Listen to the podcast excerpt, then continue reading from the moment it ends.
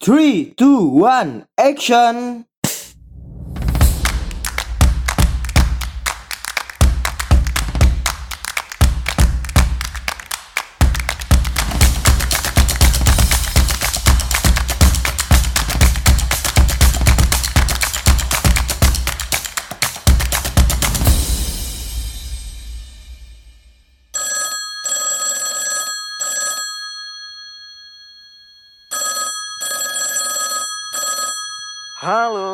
Datang kembali di Pod by MA, tentunya di program Anak Komunikasi.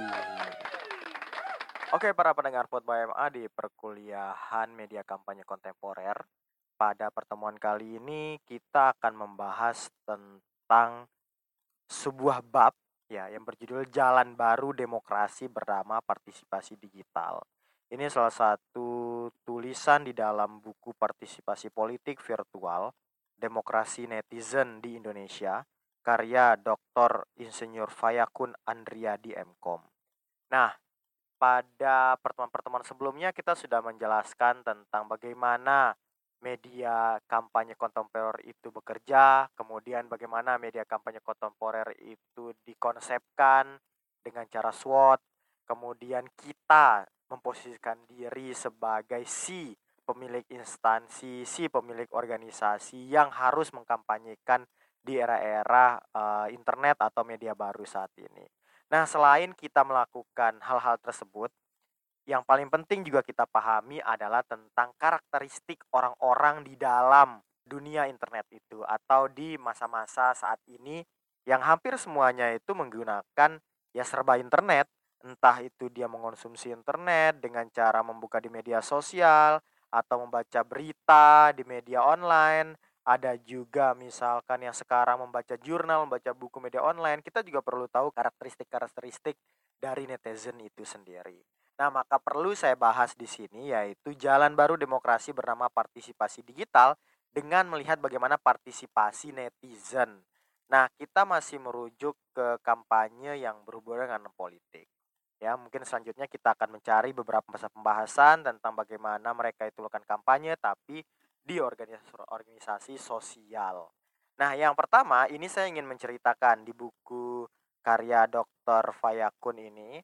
Ini menceritakan tentang sebuah fenomena demokrasi yang menggunakan media digital. Perlu kita pahami, perlu kita tahu ternyata selama ini fenomena-fenomena itu sudah mulai berjalan. Yang pertama itu ada cerita dari Korea Selatan. Pada musim panas tahun 2008, di Korea Selatan terjadi apa yang disebut sebagai unjuk rasa web 2.0. Ini oleh media. Unjuk rasa ini menentang kebijakan Presiden Lee Myung-bak pada April tahun 2008 untuk mencabut larangan impor daging sapi dari Amerika Serikat yang telah berusia lima tahun. Awalnya, para pemuda membicarakan penolakannya di website-website. Kemudian mereka pindah dan berkumpul di Agora, sebuah forum diskusi online populer di portal web Daum. Mereka tidak diperhitungkan oleh Lee yang tidak melihat ancaman bagi kegiatan unjuk rasa berbasis maya. Ini sama seperti yang saya sering ceritakan tentang banyak orang yang mengkritik tentang mahasiswa saat ini. Banyak yang berbicara mahasiswa itu nggak bersuara, nggak turun ke lapangan, kemudian nggak unjuk rasa dan lain-lain. Padahal sebenarnya bukan nggak unjuk rasa atau nggak bergerak, tapi medianya ya atau mediumnya berbeda. Kalau dulu jalanan, sekarang mungkin menggunakan media-media internet. Salah satunya adalah petisi misalkan. Atau dalam keadaan seperti saat ini ya, di dalam keadaan COVID-19 ini, banyak sekali orang mulai mengkampanyekan kegiatan-kegiatan sosial menggunakan misalkan yang paling terkenal itu adalah kitabisa.com. Orang ingin menyumbangkan uang, orang ingin menyumbangkan sesuatu bisa melalui kitabisa.com.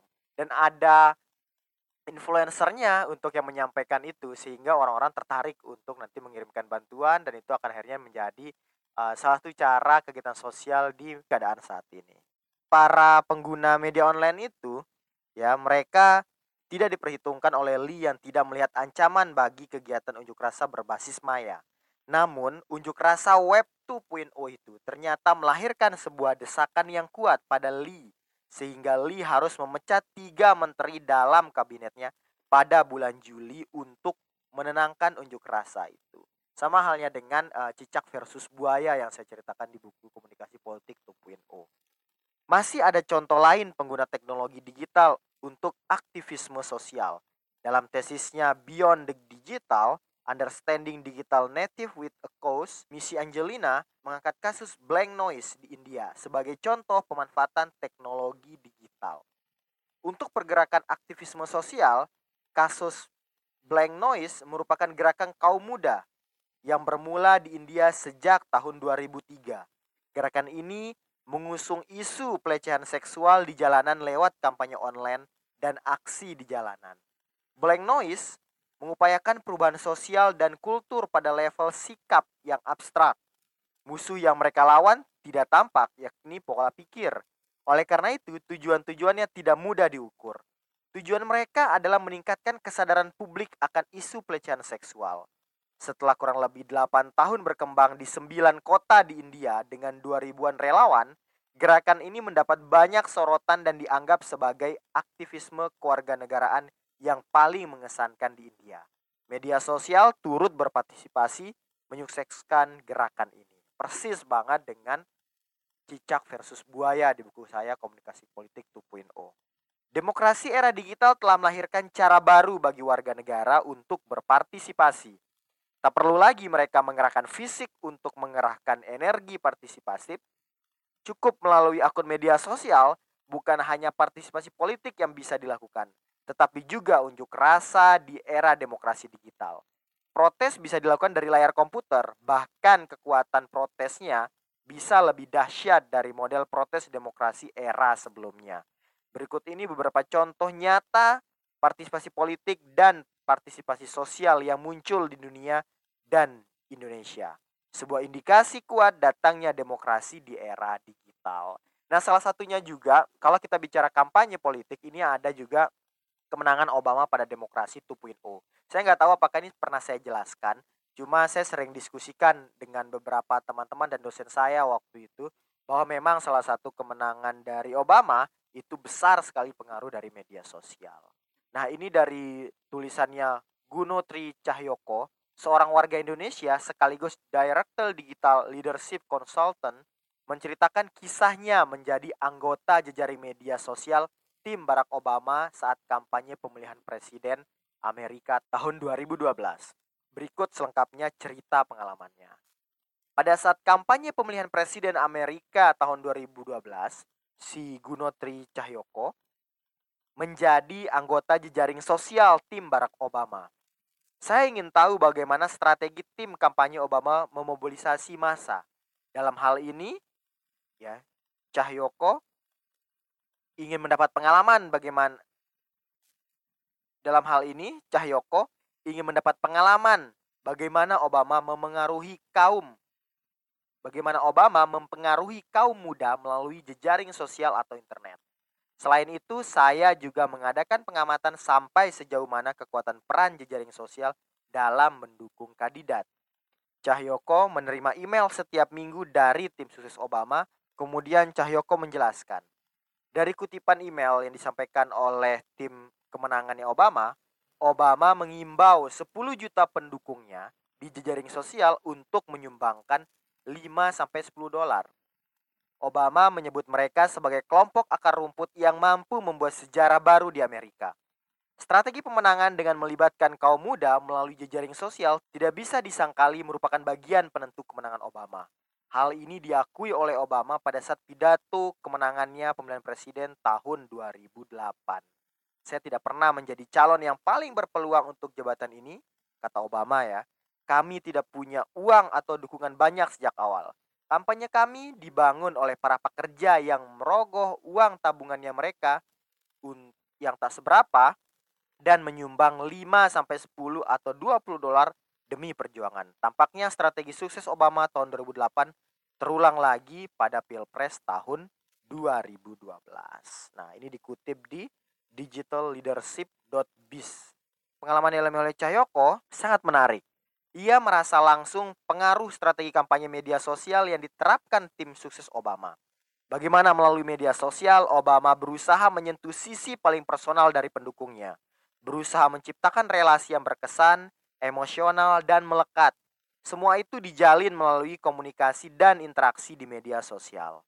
Peran teknologi digital, khususnya media sosial, salah satu faktor penting dalam kemenangan Barack Obama sebagai Presiden Amerika Serikat ke-44. Selain memanfaatkan media sosial sebagai media kampanye, tim sukses Obama juga memanfaatkan untuk penggalangan dana. Kampanye melalui media sosial tidak hanya sukses memperkenalkan sosok Obama, tapi menggerakkan simpati para pemilih pemula dan generasi muda untuk turut serta mempromosikan presiden favoritnya itu. Tapi Obama bukanlah capres pertama yang memanfaatkan internet untuk kampanye. Lima tahun sebelumnya, Howard Dean dan George Bush sudah melakukan. Bahkan konon strategi Obama dibentuk dari hasil belajar terhadap kesuksesan dan kelemahan dari dua capres tersebut di jagat maya. Dean adalah capres pertama dari Partai Demokrat yang memanfaatkan internet. Ia membuat blog for America untuk memobilisasi pendukungnya. Namun sayangnya, dia gagal berkomunikasi dengan para pemilih di Iowa, sehingga mengantarkannya pada kekalahan. Sementara Bush rivalnya dari Republik atas bantuan relawan pendukungnya justru berhasil mendekati pendukung dengan memanfaatkan email dan data yang tergali dari informasi online di internet. Dengan menggunakan teknologi digital, tim Bus mengidentifikasi karakteristik pendukung di setiap distrik sebagai bahan menyusun strategi pendekatan kampanye kepada mereka. Identifikasi dilakukan berdasarkan data komersial yang didapat secara online. Misalnya data tentang kepemilikan mobil, majalah yang disukai, film favorit, dan data sejenis itu. Data tersebut kemudian dikirimkan kepada para relawan pendukung bus. Data tersebut dikirim lengkap dengan peta kawasan, rute jalan, dan printout berisi strategi capres yang bersangkutan mengenai isu yang diminati. Nah, para relawan bisa melakukan pendekatan kepada pemilih potensial di kawasan terdekat dan didekati berdasarkan karakteristik yang sudah tercatat di data. Inilah bentuk keberhasilan pemanfaatan teknologi yang dipadukan dengan pendekatan personal dan ketersediaan data. Ini dikutip di www.ubb.ac.id.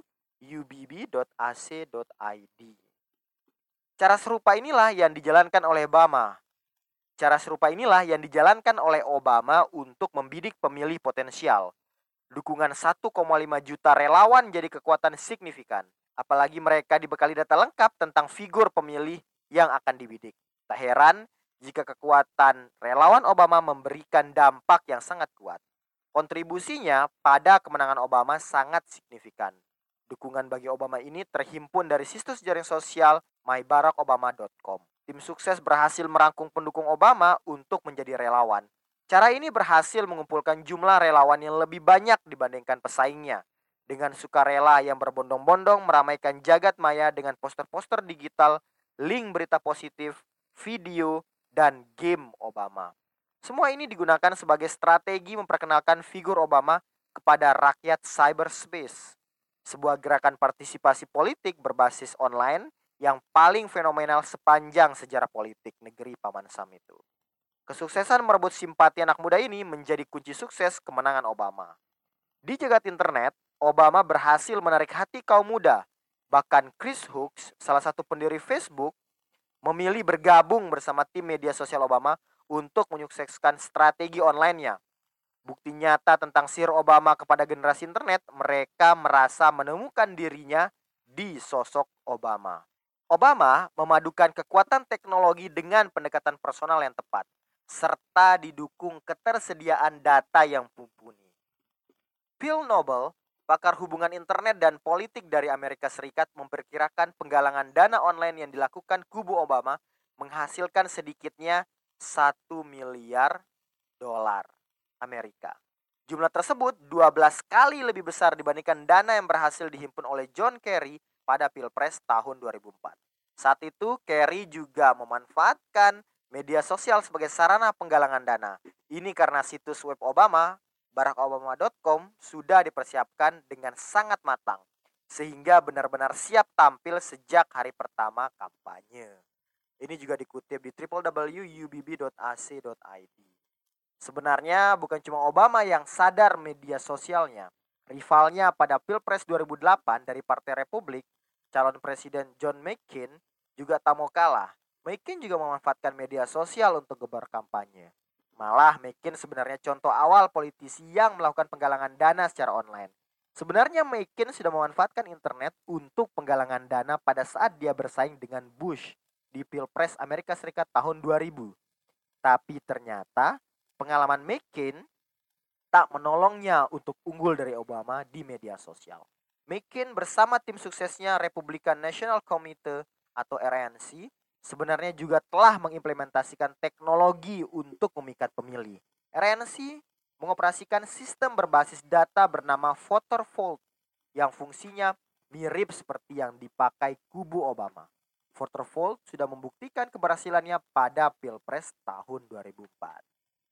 Sebagaimana Obama, McCain juga menyediakan tools jejaring sosial kepada para pendukungnya. McCain Space dan McCain Nation. Akan tetapi, para relawan di Florida pada umumnya mengaku tidak memanfaatkan situs tersebut Padahal seperti yang diketahui, Florida adalah salah satu wilayah mengambang dalam Pilpres Amerika Serikat, di mana hasil pemilihan sering kali tak terduga antara memenangkan Republik atau Demokrat. Sebagai informasi ya, jadi kalau di Amerika Serikat itu yang selalu bertarung itu adalah dua partai saja, yaitu Republik dan Demokrat. Soal kesalahan McCain di jagat maya ini, Harold Samra, pimpinan dari Florida College Republicans, berpendapat bahwa kubu McCain agak terlambat meluncurkan tools jejaring sosial. Banyak pendukung yang tidak terbiasa menggunakan karena terlanjur sudah familiar dengan Facebook. Fasilitas di dalamnya lebih banyak pengulangan dari yang sudah-sudah tanpa ada nilai tambah. Menurut Nobel, kekalahan McCain karena Partai Republik kalah dalam hal sumber daya dan investasi tools internet, serta kesulitan menggalang dukungan secara offline. Kesulitan finansial diduga menjadi penyebabnya. Perbedaan besarnya dana iklan bisa membuktikan dugaan Nobel di atas. Di Florida yang merupakan wilayah kunci kemenangan, Obama mengeluarkan 27,5 juta dolar Amerika untuk belanja iklan TV di Sunshine States. Jauh lebih besar dari McCain yang hanya menggelontorkan dana sebesar 6,4 juta dolar Amerika. Kedahsyatan pengaruh Obama di media sosial tak mampu dikejar oleh McCain. Sosok Obama sangat cocok dengan karakteristik netizen. Muda, sadar digital, populer, dinamis, progresif. Sementara McCain, meski berusaha tampak akrab dengan dunia media sosial, figurnya agak sulit untuk diterima para netizen, yaitu tua, konvensional, stagnan, dan manual. Ini yang menyebabkan keduanya memperoleh hasil berbeda dari media sosial. Yang satu berhasil menuai simpati relawan media sosial, sementara yang lainnya disambut agak dingin di jagat maya. Nah, soal kesuksesan Obama di media sosial, dosen kebijakan publik Universitas Harvard yang merancang sistem pelatihan untuk tim Obama, Marshall Guns, mengatakan bahwa kunci kemenangan Obama adalah keberhasilannya mengimplementasikan kepemimpinannya dan peran nyata teknologi. Sehingga dari situ bisa diperoleh perpaduan terbaik dari keduanya. Direktur Facebook, Mars Anderson, berpendapat bahwa Obama adalah politisi pertama yang memahami teknologi dan dapat digunakan dengan cara baru. Apa yang dia atau Obama lakukan tidak mungkin terjadi, tapi kita melihat banyak peluang dengan mengklik sesuatu. Dia jelas sangat pandai dan seseorang yang mampu melihat peluang yang kosong, kata Andresen. Menurut Andresen, penting bagi seorang pemimpin untuk memahami teknologi dan Obama bukan yang pertama untuk itu. Politikus lainnya seperti Thomas Jefferson, John F. Kennedy, dan Howard Dean memahami betul pentingnya penggunaan teknologi. Di masanya, Jefferson mengakomodasi ambisinya dengan menggunakan koran-koran setempat. Nah, ini berhubungan sekali dengan media baru yang saya jelaskan ya. Jika sekarang itu internet ya, itu pada masa-masa Jefferson yaitu adalah koran-koran sebagai media barunya. Kennedy merupakan presiden pertama Amerika Serikat yang memakai jasa televisi di masa kampanyenya. Ini juga sama jelas seperti yang saya jelaskan tadi. Media baru pada masa itu menggunakan televisi pada saat kampanye John F. Kennedy. Ini diambil atau dimuat di www.merdeka.com yang dimuat tanggal 21 Mei tahun 2012. Menurut Don Tapscott, penulis buku Grown Up Digital, How the Net Generation is Changing Your World, kejutan yang terjadi pada Obama itu adalah awal baru dalam politik yang akan menginspirasi, memengaruhi, dan mengubah politik dunia di masa depan. Dunia digital dan generasi internet sedang bergerak menjadi raksasa politik yang akan mendominasi politik abad ke-21. Di Amerika Serikat pada tahun 2008 saja, mereka sudah satu per lima dari seluruh pemberi suara. Dan di tahun 2015 diperkirakan jumlahnya mencapai satu per tiga dari anggota masyarakat yang mempunyai hak pilih di Amerika Serikat. Tab Scott yakin bahwa generasi internet dengan perangkat digital dan jejaring online yang akan menjadi kekuatan tidak terhentikan untuk perubahan dalam proses politik di Amerika Serikat. Terbukti pada tahun 2008 sebagai awal perangkat digital generasi itu telah berhasil mengubah cara pemilihan dilangsungkan. Perangkat dan generasi itu juga telah mengubah cara pengambilan keputusan di pemerintahan di Amerika Serikat dan cara memberikan pelayanan di sana. Ini juga sudah terjadi di beberapa kota di Indonesia. Sebagaimana telah penulis paparkan, perangkat dan generasi itu telah mengubah sifat dasar demokrasi. Tab Scott menyebut bahwa sejak tahun 2008 dan beberapa tahun ke depan politik Amerika Serikat akan disebutnya demokrasi 2.0 atau demokrasi digital. Gelombang baru demokrasi itu sedang didorong dengan ciri culture baru, pertimbangan publik dari partisipasi rakyat yang aktif, Gelombang baru ini akan menyapu model politik broadcast konvensional dengan gaya kerja pemerintahan. Kalian memerintah, gelombang baru ini mengajak rakyat menjadi bagian dari pemerintahan dengan aktif memberi saran, masukan, kritik, dan lainnya. Dalam kebijakan pemerintah, mereka terlibat secara langsung, berinteraksi dengan pemerintah, menyumbang gagasan, menyermati aksi-aksi pemerintah, berusaha melahirkan prakarsa-prakarsa katalisator tidak hanya selama pemilihan tetapi juga selama pemerintahan. Mereka juga menuntut integritas dari para politikus karena mereka akan segera tahu ketika politikus mengatakan satu hal tetapi mempraktekkan hal lain, apalagi hal yang sebaliknya. Oke para pendengar Pod by MA, pada pertemuan kali ini kita sedikit menjelaskan tentang bagaimana media sosial pada prakteknya ya kalau mungkin pada pertemuan-pertemuan sebelumnya saya masih mengambang-ngambang menjelaskan contohnya atau mungkin yang realnya itu kasus uh, cicak versus buaya yang saya jelaskan di buku saya komunikasi politik 2.0 nah saat ini. Satu di Korea Selatan ada di India dan Amerika Serikat yang digunakan oleh Obama juga menjadi salah satu alat kampanye yaitu alat kampanye politik. Sekali lagi akan ada banyak nanti akan kita jelaskan lagi tentang bagaimana tidak hanya langsung ke politik ya, tapi bagaimana media sosial digunakan misalkan seperti sosial, ekonomi, kemudian tentang kenegaraan, itu juga akan kami jelaskan di pertemuan-pertemuan selanjutnya. Tentunya tetap mendengarkan Pod by MA di program Anak Komunikasi dan sampai ketemu pada pertemuan minggu depan. Yo.